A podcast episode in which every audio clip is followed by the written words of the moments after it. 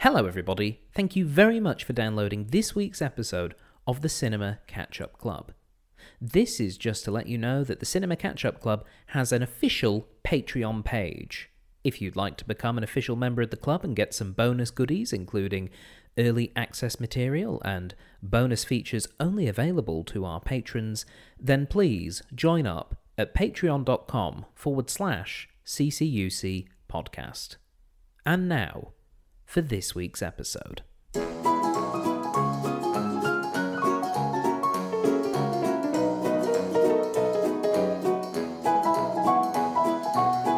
Hello everybody, and welcome to the Cinema Catch-Up Club, the podcast for films that you probably should have seen by now. I'm your host, Stephen Platt. Thank you very much for downloading this week's episode. And this week, we're watching The Godfather Part 2.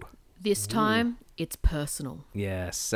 Joining us, we have, as always, someone who's seen the film and someone who has not. Our guest who has not seen the film, who you just heard from, it's Kate Willoughby. Hello. Now, Kate, yes. long-time listeners of this series, all the way back in episode 3, you might remember, you were our guest who hadn't seen the original Godfather.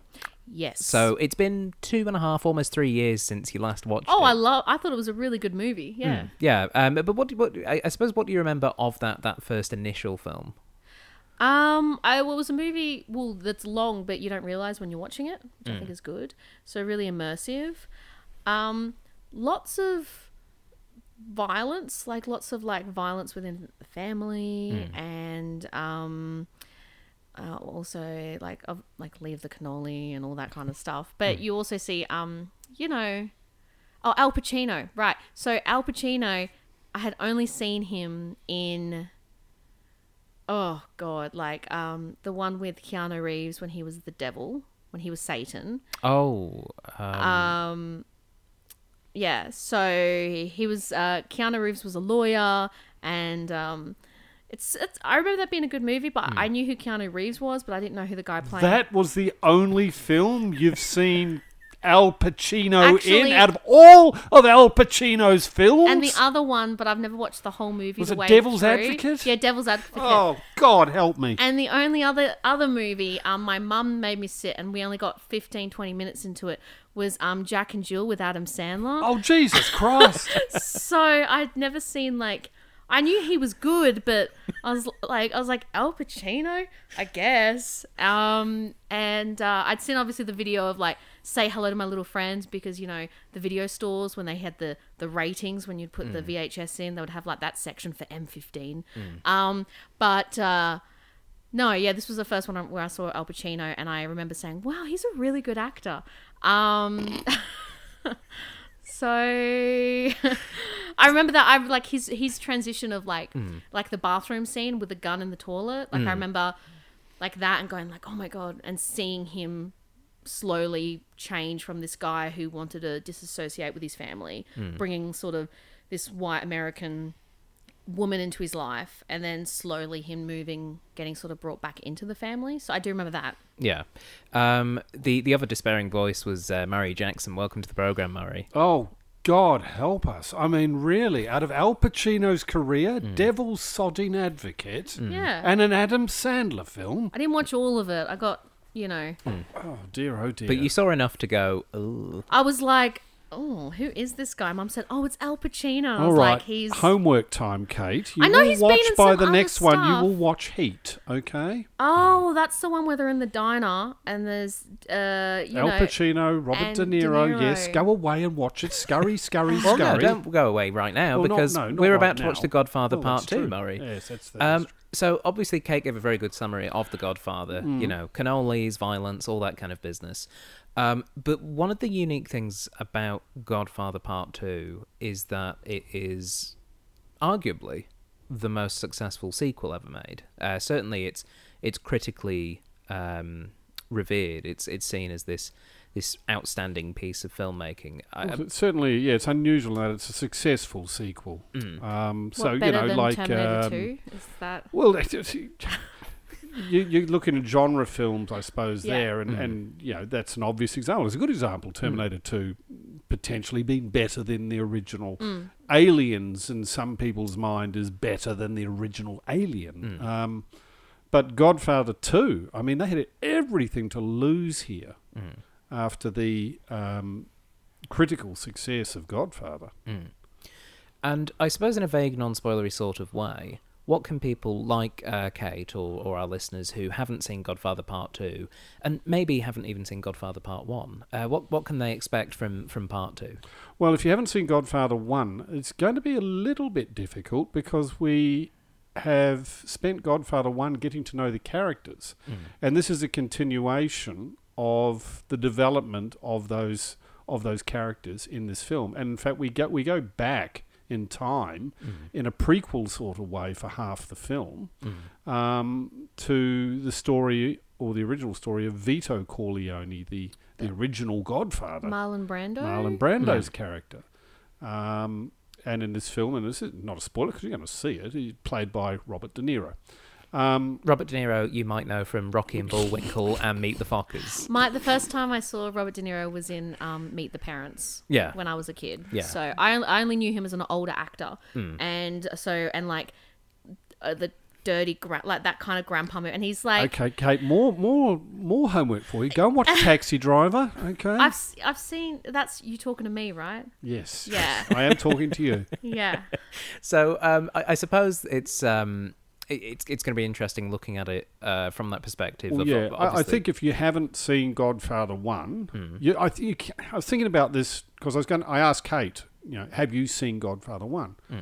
Because if she hadn't, I was going to give her a quick potted rundown of the plot. Yeah, and I think to watch this film, it really helps if you watch Godfather 1 because the central character of the trilogy, leave out number 3, I suppose, but of the trilogy is Michael Corleone, played by Al Pacino, and the development of that character over those 3 films, and the change from the character of the first film, where he was the all-American war hero, to being pulled into that family business of you know, the mafia, La Cosa Nostra. So I think it's really helpful to see that first film and see how he's arrived at the point he is now, and also the dynamics of the family, because apart from the fact that he's the central character, the characters around him are also infinitely interesting in their development over the films as well. So really helps if you've seen the original. This thing, for me, these 2 films are Shakespearean. Mm. They are Shakespearean in terms of the tragedy, the drama, and the beautifully scripted characters that come to life in these films. So, I'm waxing lyrical, aren't I? I think we already know I'm probably going to rate this film fairly highly. Mm. Well, I mean, you would not be alone. This film is very, very much universally praised, and I think it's time that we have a look and watch it. So are you guys ready to watch The Godfather Part 2? Yeah. Too right. Let's do it. Okay, for those of you listening at home, pop in your DVDs and I guess just keep an eye on your horse, because they might... I don't know if they're going to repeat that trick. We'll find out as we watch The Godfather Part 2.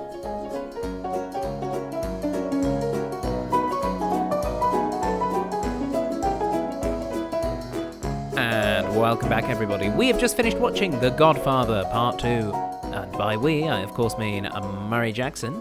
All 3 hours, 20 minutes of it, Stephen. Mm-hmm. And Kate Willoughby. I ate pizza and Violet Crumble and watched a movie. Yes. And we were interrupted by our pussycat. Yes. Justice the cat was attention deprived. But, I mean, this is a long film. You know, it's long enough for a cat to reasonably go, hey, where have they been for ages? My dummy needs tickling. Mm. Exactly. Kate, this was your first time watching The Godfather Part 2. It was. What do you think? It was pretty good, eh? I liked it. Oh, it was pretty good, was it, Kate? Yeah. Oh, how gratified I am to hear that. Yeah, no, I liked it. Was it better than The Devil's Advocate? Oh, I haven't seen that in a while, so I can't comment. No, there was some really great scenes in it. I think there were just a few times at the beginning when it was establishing like who had planned on killing him, and then the thing and that. But once I got all that, like the business sort of side, like that was a bit confusing. But I still liked it. I found myself for the first 15 minutes or so, kind of remembering how the first one had worked. And, yeah, because I haven't watched it in like 3 years. Same. So I was just going, oh, this person... Okay, yeah. Yeah, we neither of us have watched it since we did it for the podcast 130-odd weeks ago. So yeah. it has been a long time between Godfathers, but it's... I think one of the things to me watching this for the first time, but it feels like it's rewatching it, is... It absolutely feels 100% the same as the first film, and I mean that in a positive way. Mm. Like it for me, it did not feel as though it had removed itself, I guess, stylistically or in any way. Whatever the formula they'd hit on for the first film, they were continuing to do it for this film. I hadn't realised this was your first time as well, Steve. Yeah, I'd never seen Godfather Part 2. Yeah, it flowed. It was just like watching more of the story. So like when the door shut, it's like... and the final movie scene happened, then all of a sudden you're like, bam, straight in here, and you just get more of their life and their backstory and sort of, yeah, it was interesting. Because it's set about 10 years on. It's not an immediate follow-on from the last film. There's little references to that in there, but yeah. I think what's interesting about this film is... in terms of when you've had a hit film like The Godfather and then you're going, well, gee guys, what do we do for the sequel? I really thought the idea to explore the origin of Vito Corleone was actually quite a brave choice, because as we've seen subsequently, prequels are hard to do. And I even said about 10 minutes in, I was like, this is already a better prequel story than The Phantom Menace for where this big bad came from. Because Vito's story, I thought, was really well told. Mm. Yeah, well, that's the thing. I mean, they could have done one or the other. They could have gone, let's do the full origin story. They could have had a whole movie focused on The Godfather, right? I think that could have been not the easy route, but that might have been the more obvious one. Yeah. And then the fact that they were like, well, hang on, let's use this time to maybe, show a bit of the history, but let them reflect on where these two men are in their lives. So at this time he might have been the same age that his dad was when the business sort of started, and his relationship with his father and his relationship to his family and that kind of stuff. So I think they did a really smart choice. I think the thing is, though, that this is Michael's story. Mm. So whether you're watching Godfather 1 or Godfather 2, you're watching Michael's story unfold. Mm. Yes, there's a heap of other characters who are very important to the telling of the story, but this is Michael's story. The... casting back to the prequel, I suppose, or the prequel excerpts in this film, I suppose, is to give you the contrast between his father and the man that Michael becomes. Mm. Yeah. And that whole sense of the key thing here is family. Mm. And how, I guess, in essence, Vito got it all right and Michael got it all wrong. Yeah, and I think using this juxtaposition of Vito, I think, is interesting, because everything that Michael is doing in this film is trying to live up to his father. Yeah. It is all about that family unit, but he ultimately ends up with no family to speak of. Like, he's won, but he's lost at the same time. Yeah. So he's alone again. He's alone at the end of that film. Mm. And I thought it was really interesting that the final scene of the film is set before the first film, and it's before he's... even before he's gone off to the war. Yeah, before he's gone off to the war. He's literally just signed up for the Marines. But it's that Michael who's essentially saying, I'm not going to be like my dad. And Sonny's there, like pushing him and going, hey, what you doing? And I forgot how great that Sonny character was until he was back there for a couple of minutes. All born out of the fact that Brando wouldn't appear in the second film. Mm. And they had to think of a way of going back into that past. I thought that was brilliantly done. Brilliant way. Like a brilliant way of like the surprise party, but I thought it sort of also worked by this sense of him being alone and them going to greet him, and this father figure of his not being present throughout the whole movie. Yeah. Like, yeah I thought it was good. So it actually worked. Yeah, because part of me was half expecting like aged up Robert De Niro to walk in and be like, yeah, my son. Yeah. But they didn't do that, and I'm glad. And I think what, again, yeah, it really works because it shows just how isolated he sort of always was. Mm. And, you know, we get to the end of the film and he has killed his only remaining brother. He's killed Fredo. His wife has left him, and not only left him, like, she's destroyed him and destroyed his concept of that new family, which is something that Vito had and something that Vito was able to raise and have pretty much his entire life. It was only towards the end of Vito's life, when obviously Sonny got killed, that image was affected. Tarnished, but it wasn't destroyed, because Michael ended up succeeding him even in Vito's lifetime. He was essentially the Godfather by the time he keeled over in the orchard. Yeah, and I mean, and when he was in the orchard, he was playing with his grandkids. So he lived this life of, you know, of family. Yeah. While and then I think this is a continuation of the corruption of Michael. That the intent always was that Michael was never going to live that life. Mm. He was always going to have a life separate from the family business, and that his father never intended for Michael to really be involved in that sense. That was Santino's role as the older brother. And that it was only by circumstance that Michael got pulled into that that life of crime. Yeah. And, you know, as it turns out, was very good at it. But he had that flaw in his character that meant that he didn't grasp the concept of what Vito was really all about, which was the family is the central thing. All other things or all other priorities are rescinded, as it were. I think he never really grasped that. Michael doesn't have a sense of what family actually means. Yeah. In a sense, this film is a lot like the Fast and the Furious franchise. It's all about family. I've never watched Fast and the Furious. I've seen the first one like years ago, but I get what you mean. The later ones, it's all about family. Family. Yeah. But yeah, because I feel like, you know, like his dad would have forgiven his son.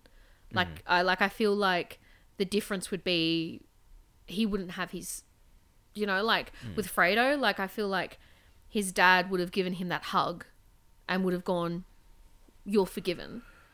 While Michael, I don't know, didn't. Like, I feel like that there's like little differences of, like you said, that. When Michael talks about going against the family, he really means going against him, doesn't he? Yeah.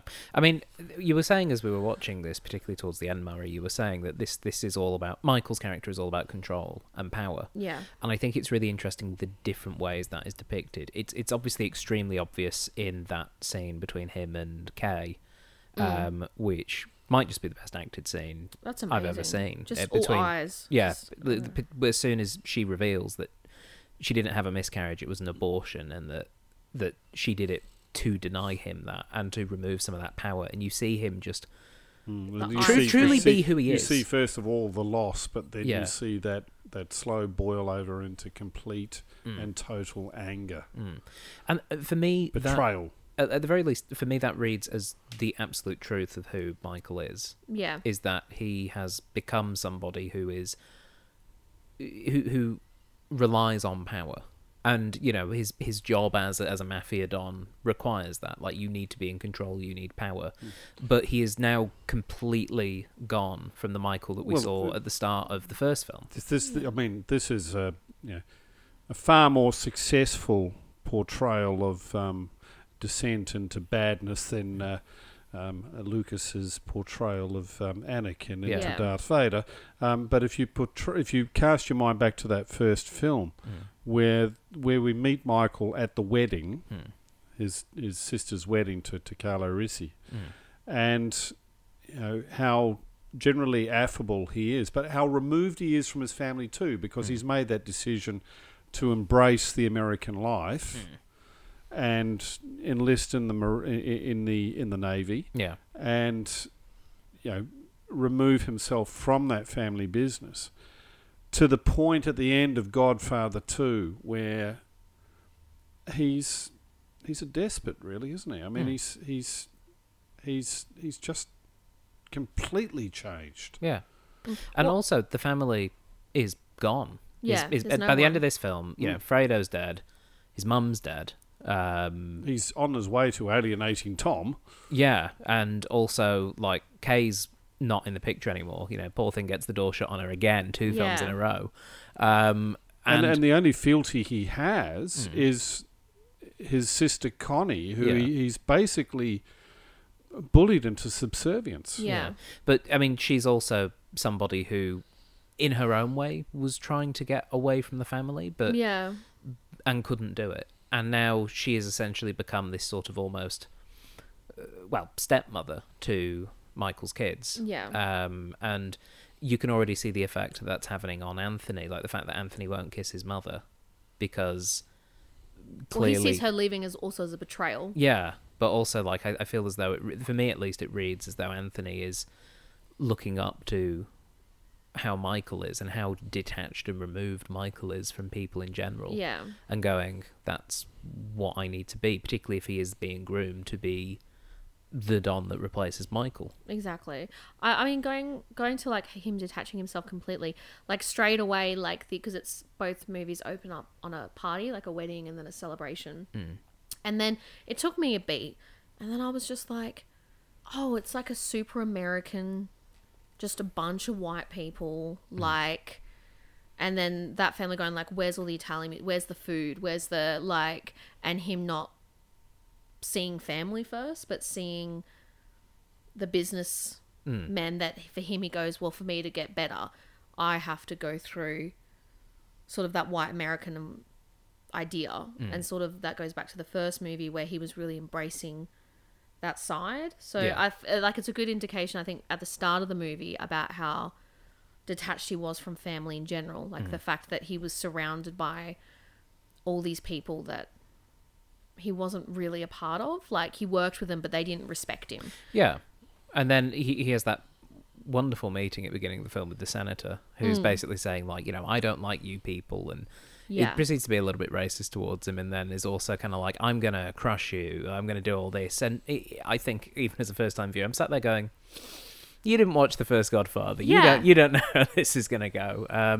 You're going to end up with a horse's head in the bed, or, as it turned out, a dead... sex worker. Yeah, that, oh no, you're a senator, this is bad. Don't worry, we'll sort it out for you, which I thought was interesting. But that's the thing, you can see you can see the flash of anger in Michael's eyes when he's called these names, but he's smart enough to not give into that, and he plays it like a chess game. Yeah. And that's fine. I'll let that go because I've 20 moves ahead. Yeah. I've got you where I want you. And Michael was always depicted as being clever. And I think it's interesting seeing him using that cleverness at the beginning of the film. Well, the thing about Michael that separates him from the others, you know, if you look at them as, I suppose, in their baser sense, Santino's fault was his anger. His anger is what got Santino killed in the first film. Fredo's flaw is he's dumb, he's stupid.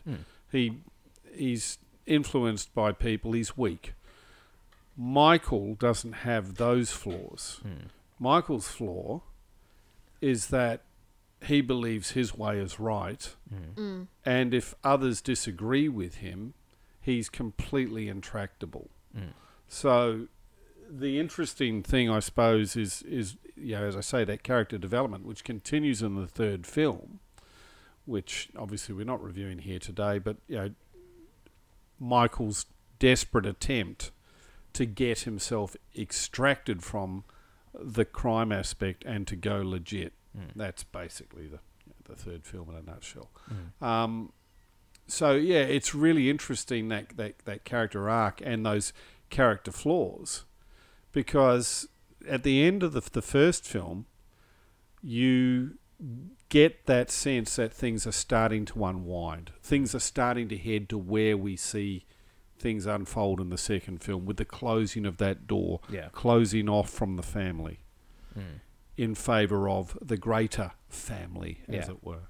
It's probably a good time to now jump, like the film did, over to the adventures of young Vito Corleone. I found those scenes really intriguing, partly because it was obviously a different time period from the 50s settings of Michael's story, and that kind of fascinated me, seeing that earlier time, you know, initially in like 1901. New York. And, and then, getting to New York and all that business. But as soon as there was the introduction of the Black Hand, this sort of white suit wearing 20s mobster. It's almost a caricature, wasn't it? Yeah, but believable. Like, you're sat there, Kate, going like, oh, this guy's such a dick. And I thought that was really interesting how Vito's predecessor obviously wasn't set up for anything. Yeah.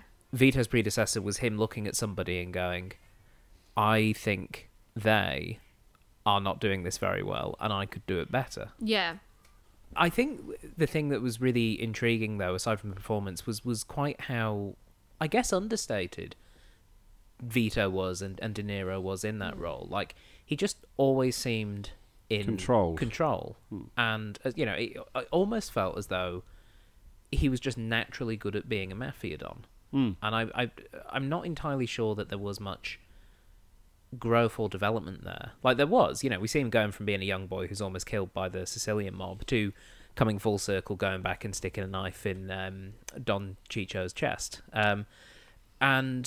But in terms of, like, he kind of was just like, no, I reckon I've got this, and then had it. From but I think that's the juxtaposition between Vito and his boys. Yeah.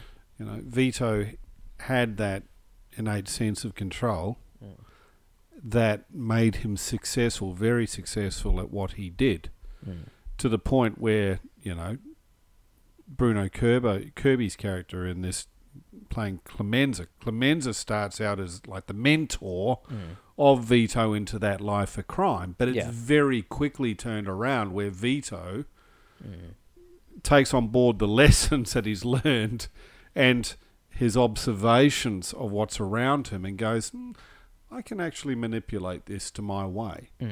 And he's very good at that.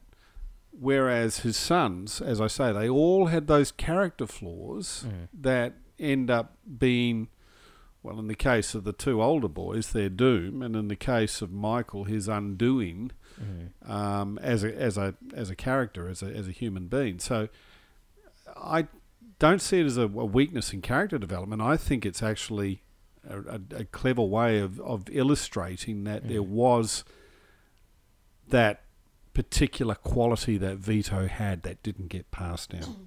That's entirely fair. Yeah, that's a really good point. And also because, like, I mean, I like the fact that the one thing we saw him do when he was more established, was that he was just helping this widow with her apartment and the pet and the landlord. Like, you saw that the community liked him, but I thought it was very interesting that was the choice that they made. So again, to show that he was like, his wife was like, hey honey, like, let's help this woman, and him going, yeah, okay, you know why? Because it's a part of the community and she is an older woman and she is a widow and she is friends with my wife. Again, the wife being more involved, like in a different kind, not like super involved, but sort of more on the, I'm here, yeah, I'm not in it, but I'm supporting you. Yeah, and he took on board the fact when she was like, you know, basically going, honey, this is a friend of mine, and she's got no one, and then him going, okay, what's the guy's name? Yeah. Whereas Michael would have never done that. No, and I think that's why it was good that they picked that, because it showed that,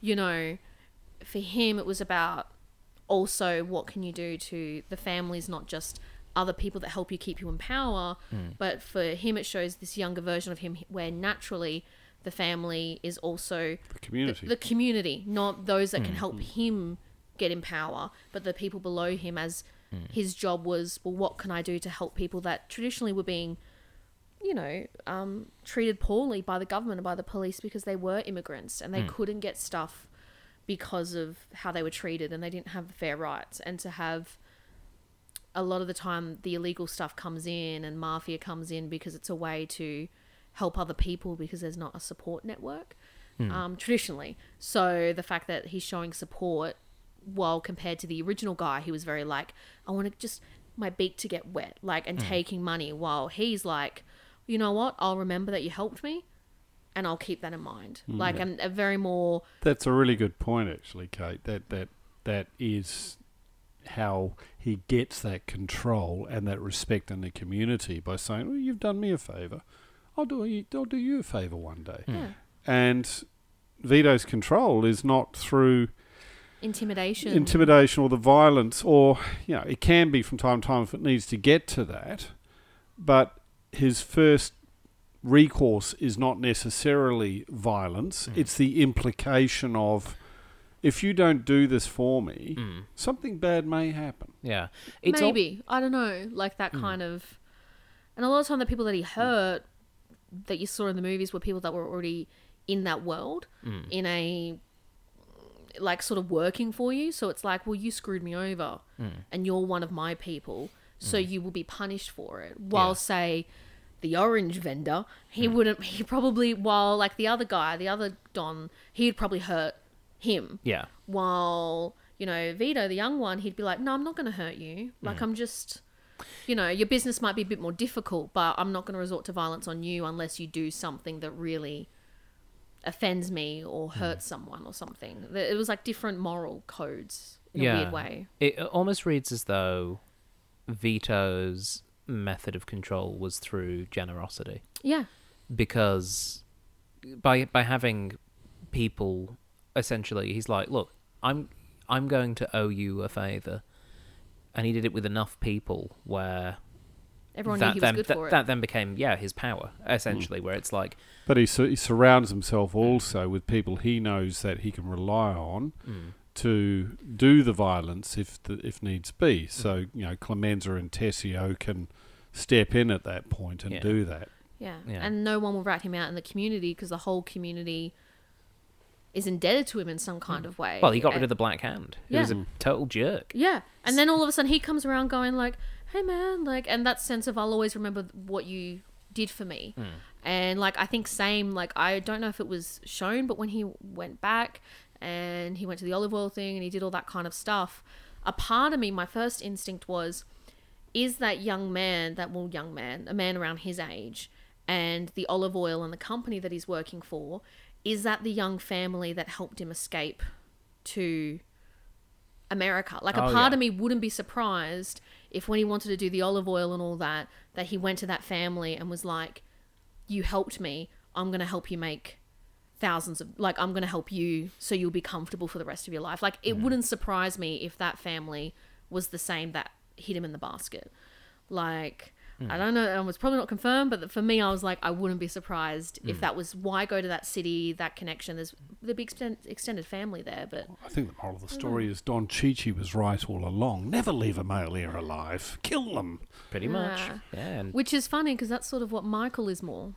The brutal kill guy. Yeah. Yeah. There's a lot of plot to unpack in this film. So much plot. I feel like we have to move on to Hyman. Hyman Roth. The amazing character and performance. Very, very understated. So natural. Like, everything that he did, it just looked so like, he is a real person, just like little choices of just like laying on the couch with his shirt off because it's hot. Yeah. And like just stuff that in the movie world, quote unquote sort of thing, you wouldn't see that. Like, you know, I don't know. Although that's something that I think Godfather does well in general. But is created like a, But Lee Strasberg was very, very good. And as you were saying while we were watching it, Murray, not someone who appeared in a lot of films despite his immense talent. Yeah, no, this. I mean, I imagine that, you know, Coppola specifically wanted him for the role and you know, requested that he be part of it. I don't know the story behind that, but integral to the piece and in terms of, as you say, that very understated performance, where you're never quite sure what's going on in his head and why he's made the decisions he's made, but clearly it's all quite clear to him why he has. It's just the acting in this film is just, you know, this there's no weak links here. It's just all good. It's just all good. And I mean, the actual, I suppose, story elements itself is that Michael and Hyman are having this chess game against each other, and they're trying to be a couple of moves ahead, and Hyman Roth is absolutely somebody who is as clever, if not maybe a little more clever than Michael. Yeah. But he is also, you know, he's in poor health. Well, Michael's negotiated with him in good faith. That's the thing. You know, there was never any intent on Michael's part not to carry forward with the deal. He respected Hyman Roth as an associate of his father and someone who had always dealt in good faith. And Roth clearly saw Michael as a threat to his control of his business dealings going forward, and that's why he's, you know, looked to have him knocked off, I suppose. But it's really interesting to watch the dynamic between the two, the new school in Michael and the old school in Hyman Roth, and that unspoken tete-a-tete that goes on between them in that scene in Miami. And then, of course, there's dear old Frank, who is going through a little bit of a hard time with the fact he almost gets choked to death. And just a sort of... Frank feels like a really fascinating holdover of the way Vito's world was run. And I think it's sort of interesting how Michael attempts to deal with that over the course of the film. But I felt a little bit sorry for Frank the whole time. He was just having a bad couple of years. Well, he got the wrong end of the handle, didn't he? Not helped by the fact that you know, the Rosado brothers you know, said greetings from Michael Corleone. So I mean, he legitimately had reasons to think that Michael had perhaps betrayed him. Yeah. Yeah. So you know, shit deal for Frank, to be honest. But I also felt that I thought he was a really interesting kind of through line because he basically makes it almost all the way to the end. Yeah. I think he is in there almost as a reminder to the ideals of Vito and to the ideals that the mafia are supposed to be living up to, but also the fact that the world has kind of moved beyond those ideals. Well, let's not forget, though, that if his brother hadn't been made to appear at that court appearance, that in all likelihood he was going to turn on Michael. Yeah.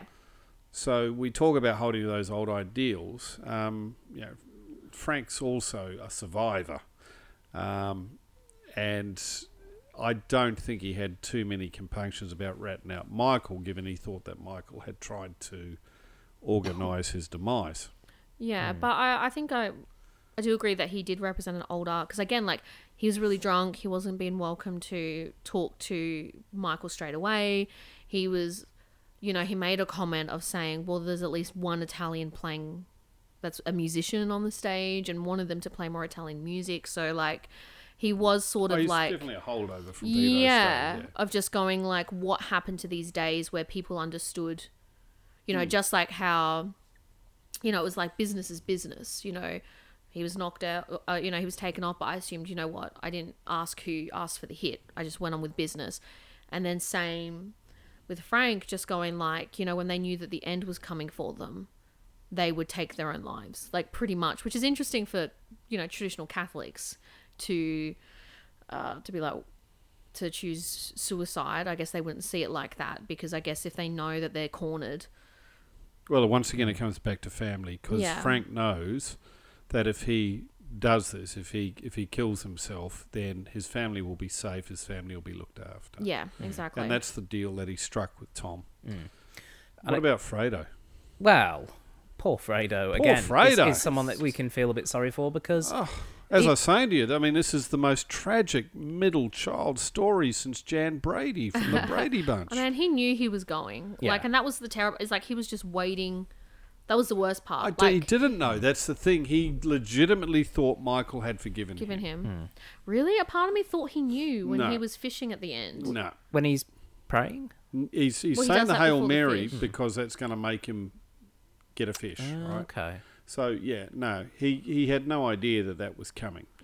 He might have had it in his mind, or at the back of his mind, but Michael had made him feel comfortable in the reconciliation, to the point where he was allowing Fredo to spend time with his own child. So I mean, devious, really devious the way that Michael set him up for his ultimate demise. Mm. But the promise was nothing was to happen to Fredo until Mother had passed away. Mm. Yeah, Michael kept his word. Yeah, and it's an interesting one because Fredo, I think, is one of the characters from The Godfather that has sort of permeated into pop culture. Obviously, Vito Corleone being the big one, Marlon Brando's performance is mimicked all the time. But the idea of being a Fredo, being like a weak link who's a bit dumb, is something which I've encountered multiple times. Is that where the term comes from? Mm. Yeah. Ah. But I always associated it with his actions in the first film, where he was a bit dumb, but ultimately not harmless, but like didn't betray the family and almost get Michael killed. It was fascinating seeing that this time round. Mm. Yeah, no, I agree. I mean, that being said, there were a few times, especially in this movie, where I saw some characters where I was like, oh, that looks like, yeah, like in The Simpsons, right? One of the like older mob bosses, and he wears all the white, and he's he looked like Michael's guard assassin. I forgot his name. The one that wears all black. Oh yeah. He sort of looked like him. And then there was one guy sort of in the background that was in one of the cars that was a silent guard that was always looking like, just always sort of glaring. Mm. He sort of looked like the joke that they make in The Simpsons where they're like one of the characters that's always like got his eyes squinted and like looking around. So it was interesting that I know the mafia movies, you know, The Simpsons were taking the mick out of them, but I don't know, particularly from Godfather 2, like I was seeing people where I was like, oh, a lot of the caricatures I can see now, while in other mob movies I hadn't seen it specifically taken from pop culture. Like, I don't know. I think a key question at this point, though, is The Godfather 2 notably or significantly better or worse than the first one? That's a hard one. Mm. My own feeling, and the reason I ask is because I feel as though watching this film, partly I don't think it's a film that stands up without the first film, and that's something that a lot of sequels have. But one of the other things that I feel is that maybe The Godfather 2, though excellent, it kind of feels like it has less standout moments. If you understand, like I don't think there's really something as iconic as, you know, like the horse's head in the bed, or, you know, get the cannoli, like, you know, those kind of things. It could just be that, you know, Godfather, the original film, was so revolutionary that was always going to be more likely to seed itself into the zeitgeist. But I just feel as though the second film, though strong, is there any value in trying to find one better than the other, or is it just best to just see them as, I don't know, the one big story? Really, there's definitely like one big story. I agree that you wouldn't. I don't think you would enjoy Godfather 2 if you haven't seen 1. Because which brings me back to what I was saying at the outset. Story. Doesn't work watching Godfather 2 without watching Godfather 1. And I think you would lose a hell of a lot. Especially for Michael. Because if you had never seen Godfather, the first one, and you watched Godfather 2, the movie would just be you going, here's this hard ass that's distant with his family becoming just worse. Like you'd be going, wow, cool, here's this asshole, and now he's just more of a, oh, and now he's murdered family members. Wow, what a dick. Like, when putting together the first Godfather and seeing it as one continuous film, you see that descent, and it's more heartbreaking. Yeah. Especially with all the characters. Like when those characters leave and when he's alone, it's so much more hard hitting. Yes, the final shot around the family dinner, I think that's a great way to bring that in again to show reference to that. But without the first movie, some of those hits aren't as hard. And that's why the original Godfather is far more visceral because there's a lot more violence in it for a start. So, you know, you're going to have more standout moments in your mind from that because of the violence that you see. Especially Santino, because he doesn't, machine gunned to death. Yeah. The guy getting shot in the eye. Yeah. The horse's head, as you say. The police chief shot in the throat. Yeah. Yeah. And also because he's now in a position, he doesn't do the dirty work anymore. So, of course, you wouldn't see that as much because that's not something that Michael himself would be doing anymore. Yeah. This is a far more complex plot in this film. Yes. Yeah. And I think when you watch them as one continuous story and like Michael's journey, they're both really good. Mm. I think if someone was to go as separate movies, it's hard to compare because you sort of need one with two, as sequels should be. Like I feel like if you have a sequel, it should be because you're expanding the world and the story, which means that the first one is important. I think it's just because I ask simply because The Godfather 2 is one of those films that is shown as being one of the greatest films ever made, but I think it's interesting to explore that as basically, does it work standing alone, or is it one of the best films ever made because it's a continuation of arguably what some people would say is the best film ever made in terms of The Godfather. Well, I think it's impossible for us to answer because we've both, well, all of us here have seen the first film, the original film first. We haven't come into this cold. That's true. Yeah. So you'd have to ask someone who has. My gut feel is, as I say, you would lose a lot watching this film in its own right in terms of the character development for a start. Yeah. And you would possibly get a little bit lost with the plot details as well. Yeah. I mean, you'd get that whole, intercut prequel bit with Vito. It's like, who the hell's this Vito? Mm. Without seeing the first film, you can't really relate to that, can you? So. That's fair. Yeah, and also all the mandarins and oranges, you'd be like, why? Yeah, you wouldn't know. Your fixation with the fruit is unbelievable. Yeah, well, I mean, that's what I love. Like, Vito got his wife a pear when he got fired. Like, so fruit is bad. Food is everywhere. Yeah. Like, a fruit is also bad. Yeah, every time there's fruit in a scene. If I ever meet Coppola, it's the first question I'm going to ask, and it's because you've put this in my head now. Okay, it'd be like, what the hell was it with the fruit motif in those bloody films? Because I'm sure no one's ever asked that question. Mm. Yeah. Well, maybe he just had a bad experience with the Satsuma one time and he went, this is what I'll do. Would you guys like some trivia about The Godfather Part 2? I love trivia. Oh, no. Why bother, Stephen? Why bother? Because I've written it down. Oh, okay. Well, fair enough. Let's do it. Marlon Brando and Robert De Niro are the only two actors to ever win separate Oscars for playing the same character.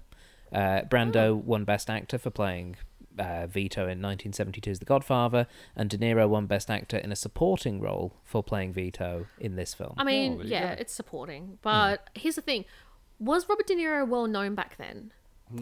He hadn't done that much. Yeah, Taxi Driver was still a couple of years away. Pre-Taxi Driver, he had done Mean Streets with Scorsese, so this which he'd got some pretty good notices for, and I think he'd done a couple of others as well. He'd certainly done some stuff for Brian De Palma in the late 60s. But yeah, because I feel like that, I wouldn't be surprised if this was the movie that made everyone go, oh, Robert De Niro. Because, I mean, I gathered because the fact that he was not second on the list when it came to the title cards. And I totally understand, he was a supporting character.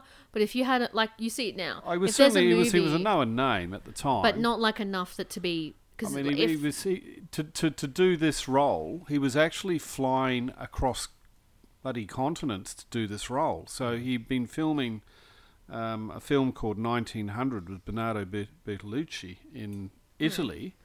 And he was basically in negotiations to do this. So he was doing his role in 1900 and then having to fly back to the States to do negotiations in regard to this film. That's my understanding anyway. Yeah, because I was just wondering, because I know that like if a movie now where Robert De Niro even played a small character like this, I feel like it would be Al Pacino, Robert De Niro. Like I feel like that he would be second, like where he is now in his life, definitely. So when I saw that he wasn't second, he was about fourth on the list. Pacino, prior to Godfather, had no name whatsoever. Exactly, yeah. So Pacino, they didn't even want to cast him in Godfather. The studios were railing against it. Who's this unknown, this Al Pacino you want to cast? So in terms of the people that he cast for this film, or for the two films, Coppola wasn't really using a lot of big names at that time. They were all fairly, not green in their careers, but they weren't household names. I don't think Robert Duvall was all that well known. James Caan wasn't that well known. I think the biggest name was Marlon Brando for the first movie, and that was it. I feel like everyone else was like, they were young actors or had worked in theatre or small indie films. Yeah, I mean, you know, we now know the names that you say, like Diane Keaton and Robert Duvall and all these. Which I love her 70s eyebrows, and they didn't, or maybe were they popular in the 50s? Maybe. But like her eyebrows were so I can't say I know thin. This. No, they were so thin. Like to the point where, like, yeah, it was very thin. And too thin for the 50s. But a part of me is going, was that a 50s thing or was that a 70s thing? Yeah, I don't know if it's something Coppola would have noticed. There were a lot of fine details in this film that were accurate. Listeners out there, answers on a postcard. Yeah, well, that's what I'm wondering, because if it was a detail of going, well, it was very fashionable for women to have very thin eyebrows, or because was she a woman from the 20s that, you know, after World War II, like after World War II in the 30s, like that might have been a style that she was still doing. I don't know, because there was so much detail in the movie that I just was like, why are her eyebrows so thin? I don't know, the way that they were done, it looked like a purposeful choice, and I didn't know whether if it was like a costume choice or if it was Diane Keaton came in and was like, these are my brows. And deal with it. Yeah. If I ever meet Coppola, the second question I will have for him. Yeah. Originally, the actors in the flashback scenes wore pants with zippers. One of the musicians pointed out that the zipper had not been invented at that time, so some of the seams were reshot with buttonfly trousers. So who noticed? One of the musicians, apparently. Oh, like in the, like back in Robert De Niro's the old flashbacks? I'm guessing, yeah. Yeah, in those scenes. So the zipper hadn't been invented. Somebody noticed. Oh, so it must have been the musicians in the little concert hall when they went and watched a show. They were like, hey, I shouldn't have this fly. And Coppola went, reshoot the whole thing. What? Yep, we're getting period accurate pants. So that was something that was changed.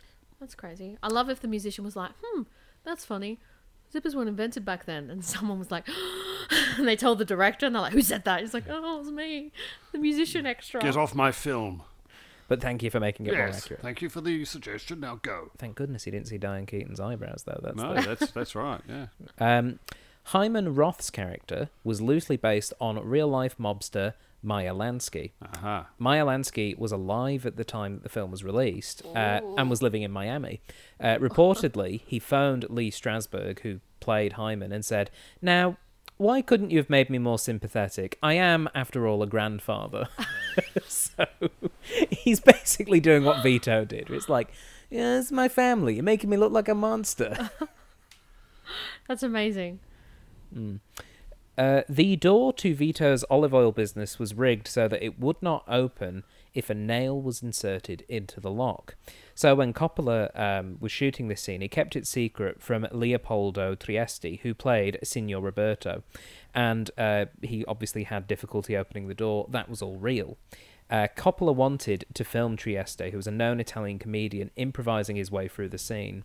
When Genko opens the door, Frank Severo surreptitiously pulled the nail out. So, yeah, that was all him just like, oh, the cameras are rolling, I've got to keep this going.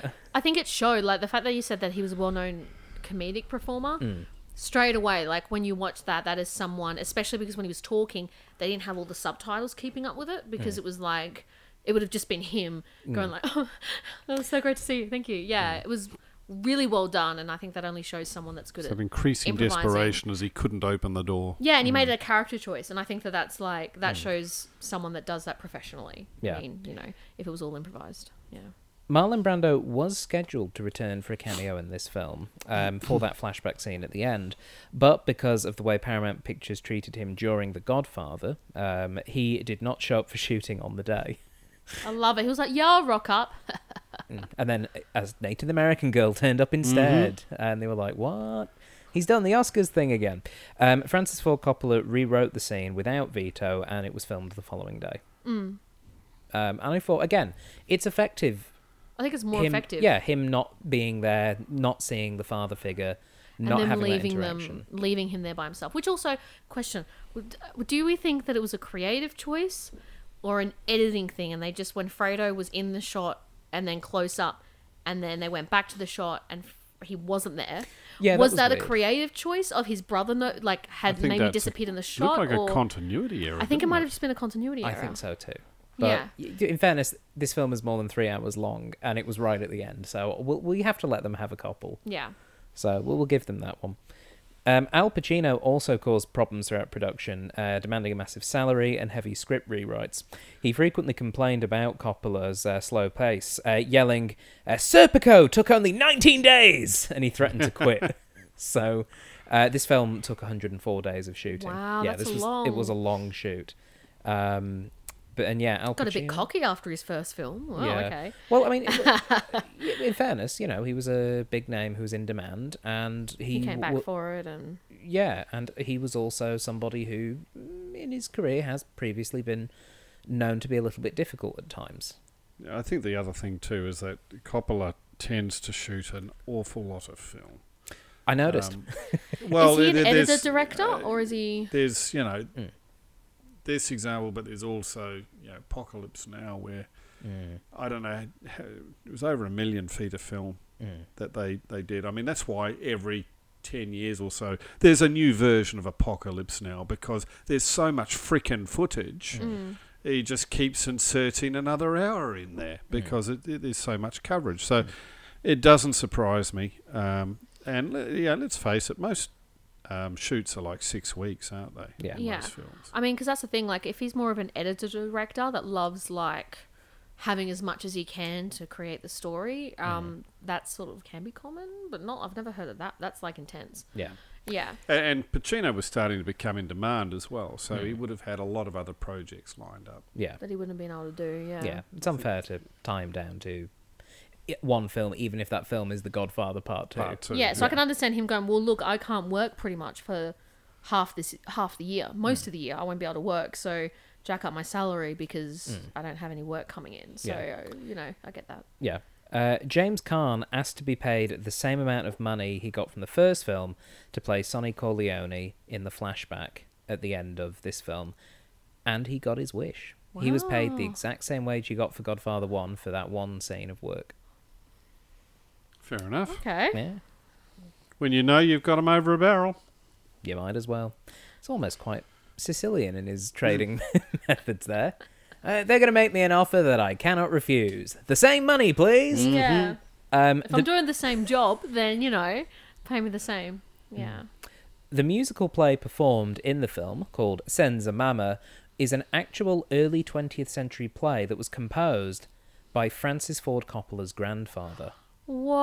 Yep, Francesco Penio composed that play, and Coppola went, yep, going to use Granddad's musical. That's actually really nice. I did think it was a little bit over the top to get news that Mama had died and then immediately take out a gun and threaten to shoot yourself. I mean, come on. Yeah. Foreboding for Fredo as well. It's like, your mum's dead. Uh-oh, watch out. That's actually, I hadn't picked up on that. Yeah, very good, Stephen. Merle Johnson, you may remember the character that was Connie's boyfriend at the start of the film. Yeah, where did he go? I think he just got left behind when she obviously decided she ought to come back to the family. Merle Johnson was played by Troy Donahue, but Troy Donahue is his acting name, because obviously you have to pick a name that... Yeah, because it's one of those things where, like, once someone has their name, actor's thing, you can't have the same name unless it's your legal name. I think because David Tennant spoke about how when he came to America, even though he'd been working as David Tennant in England, he came to America and they said, well, there's another David Tennant, and his last name is Tennant. So because it's his legal name, you, David Tennant, have to change your name if you want to work in America. So that's why he legally changed his name to David Tennant, so they couldn't do a thing. Yeah, because he was originally David McDonald, wasn't he? Something like that, yeah. So that's why, and even though he's like, who's this other David Tennant? Like, well, he doesn't have a lot of work, but legally... He has the right, yeah. So that's how he did it. Well, Merle Johnson's acting name was Troy Donahue, but his real name was Merle Johnson. Merle Johnson? The actor who played Merle Johnson, his real name is Merle Johnson. That is... Fair enough. That done on purpose? I don't think so. I think it's literally, this character's going to be called Merle Johnson. funny. What's funny about that, Troy? Well... It's actually my, we just wanted to pick the most generic white man name, and we thought Merle Johnson. And he was like, oh, okay. Luckily for me, I'm Troy Donahue. Yeah, I just thought that was fascinating. That is funny. This was the first film sequel to receive 5 Academy Award nominations for acting. Talia Shire for Best Actress in a Supporting Role, Lee Strasberg, Michael Gazzo, and Robert De Niro, all for Best Supporting Actor, and Al Pacino for Best Actor. Nice. The only one who did receive the award, though, was De Niro, as far as I understand. Hmm. Well, I mean, obviously, 2 of the others couldn't win it because there were 3 for Best Supporting, but yeah, Al Pacino was nominated. Did he win? I'm trying to think of how many sequels... Because sequels were pretty much a thing that sort of started with the blockbusters. So I'm trying to think how many sequels there were before. Yeah. Yeah. So not a massive amount, but certainly. So there probably doesn't surprise me, to be honest. Mm. But still, you know. There was Gone with the Wind too. Sorry, so just put a big pinprick in your. No, it's fair. But did Al Pacino win for the first one? I can't remember. Oh, hang on a second. Yeah, of course there were sequels. Planet of the Apes 2, all Oscar nominated, I'm sure. Yeah, absolutely. Yeah. Terror Beneath the Explosion of the Planet of the Apes, or whatever those sequels were called. They were great films. Mhm. You don't look convinced, Stephen. I liked them as a kid, but I have looked at them subsequently, and they do not age well. We'll not hear anything said against Battle for the Planet of the Apes. Is that the one where everyone dies at the end because they activate the nuclear bombs? Oh, no, that was... that's how Terminator 3 ends, I think. So I don't... Yeah, but there weren't as many monkeys in Terminator 3. In his DVD commentary, Francis Ford Coppola claims that The Godfather Part II was the first numbered sequel in film history. He's not correct. It was, in fact, the British film Quatermass 2 from 1957. However, he's... sort of correct again, because it wasn't called that in the States. What was it called in the States? I forget, but I'm pretty damn sure it wasn't called Quatermass 2. Okay. Well, there you go. Yeah. Quatermass Harder? Was that what it was called? Yes. Harder, bolder, uncut. Yeah. Originally, Kay was truly to have a miscarriage. It wasn't going to be that she aborted the child. But when Talia Shire, who played Connie, had the idea that she should have an abortion instead to be the ultimate way to hurt Michael, Coppola loved the idea and used it. And to thank her for this, Coppola wrote the scene in which she tearfully asks Michael to forgive Fredo, which led to her getting nominated for Best Supporting Actress. Oh, I gave her a bit of extra scene acting. So, but that was her idea to go, maybe Kay did it deliberately. That's vindictive and cruel, and it's good. And super effective. Yeah. And like that scene... I just keep going back to it it was just amazing acting. Yeah. Like, just so much eye acting. Like, Al Pacino, like, I get it. Yeah. You know, like, when people talk about Al Pacino's, like, eye, like, his face, like, you know, just so much, you see everything, which is amazing. As the deceased Mama Corleone, Morgana King only appeared in the coffin for the establishing shot where her face is clearly visible. In all other shots, Coppola's mother, Italia Coppola, stood in for Miss King, as she initially refused to be in the coffin at all. Oh. So, yeah, it's the actual Mama Corleone is only in the coffin for that one shot. And the rest of the time, Coppola's gone, all right, Mum, in you get. And she was like, well, I'm just happy to be here, son. Yeah. Sounds like Scorsese. He famously puts his mum into films. Yeah. Man, I would. If I was making films, I'd throw my family in this. I'd be like... Oh, yeah. Who wouldn't? Oh, yeah, I'd absolutely throw my mum into... now I'm just trying to think what would be something that she'd not necessarily be thrilled about, though. Because if it was, like, a Dirty Dancing style film with, like, whoever the current Patrick Swayze is... My mum would love that. Aha! There it is. Quatermass 2 is Enemy from Space in the States. Oh, okay, then he wouldn't know any better. Yeah. Yeah, I've just clued in. I think the best mother... of a director in a film, though, is When Harry Met Sally. I'll have what she's having. Yeah. Amazing cameo. That's the type of role I'd put my mum in, where it's like one line, zing, out she pops. Yeah. I don't know. I'm very partial to Goodfellas, where Joe Pesci comes home and he wants the knife, the kitchen knife from his mother, and that's Scorsese's mum. That's a funny bit. Actually, yeah, that's a good one as well. It is. Some good mum acting there.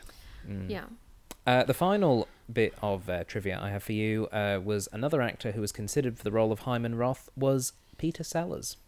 Oh, okay. That would have been interesting. Mm. Well, I mean, Peter Sellers obviously most well known for his comedy acting, for you know, The Goonies and Pink Panther, but some of his more serious performance work towards the end of his life. Yeah, that sort of those sorts of roles.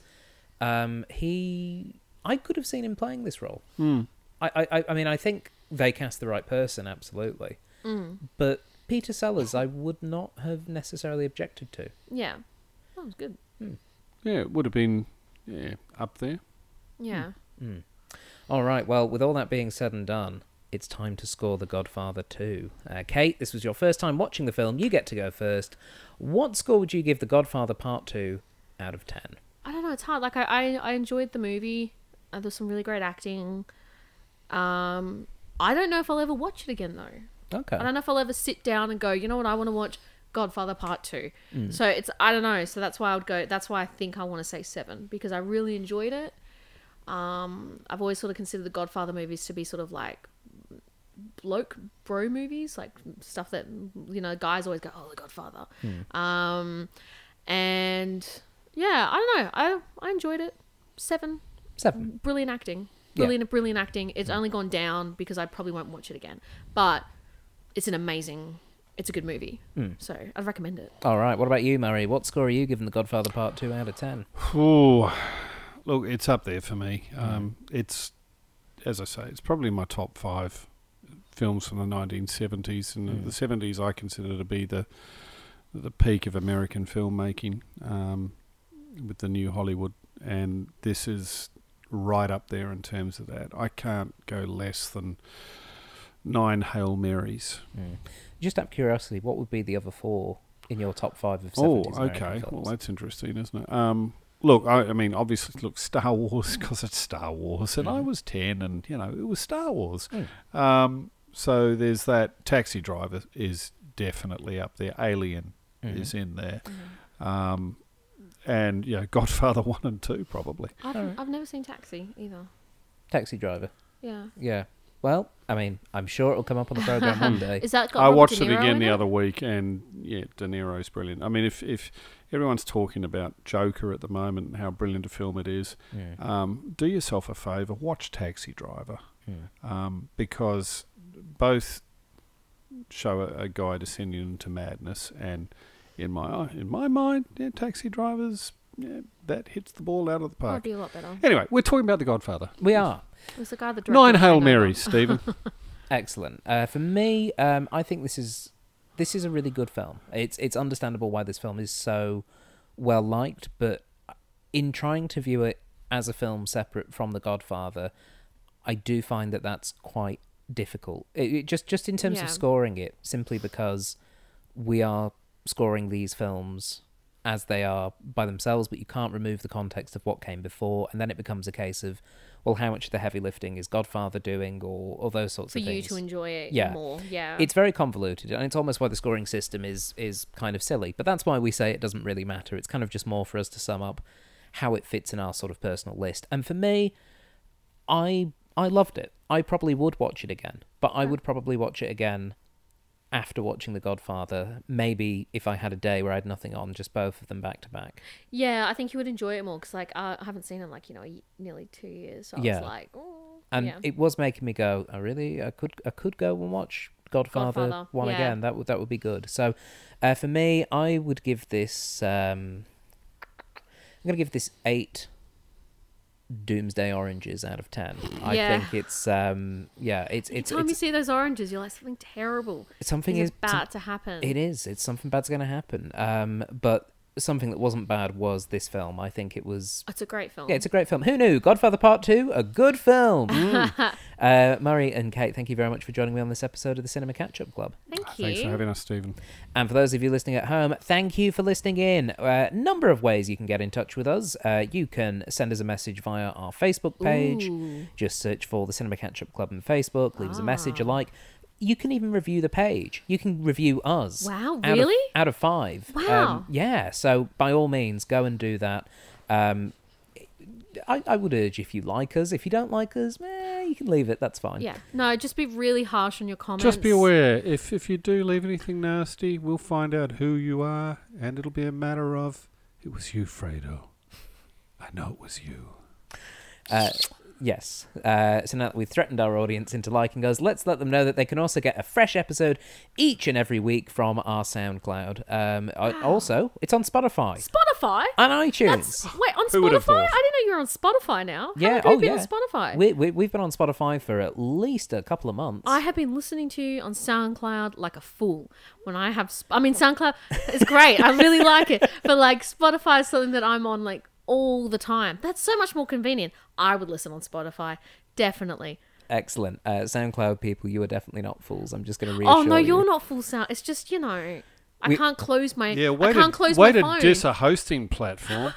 Yeah, and they are our main hosts, so please. Oh no, SoundCloud, you're amazing. I'll only come back for the podcasts that are clearly on Spotify now. Every episode I'm on, it'll be like, oh, it's not working for some random reason. And of course, you know, maybe you can do us a favour, we'll do you a favour. Become a member of our Patreon. You know, all we're asking for is just wet our beaks. Just give us a couple of dollars a month and you'll get some bonus content. In fact, there will have just been an episode of The Cutting Room Floor, which is our bonus podcast with offcuts from different episodes, all pieced together for you to see what doesn't make it into the episodes. Would there be a meowing cat in there at all, Stephen? There almost certainly will be meowing cats, because there have been meowing cats in previous episodes. Yes. Will there be my discussion of like halfway through the movie of me just going, is anyone else getting gay vibes from Fredo? and then Stephen just going, no. And I was like, all right, no, we won't talk about it. That's fine. Sadly, we didn't have the mics on for that. So that one doesn't make it in. No. Okay. Yeah. But yes, if you want to become a member of the Patreon, and also, you know, we might have a couple of things planned for in the new year, bonus stuff that patrons will get exclusive access to. If you want to find out what they are, just go to patreon.com/CCUC podcasts and sign up there. But that's all for this week. So until next time, goodbye.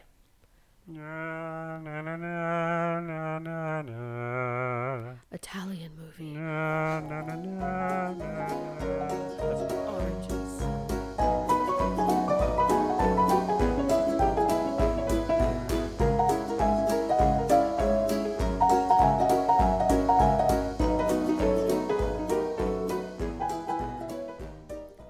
You have been listening to a Thought Jar Productions podcast. For more information, please visit thoughtjarproductions.com.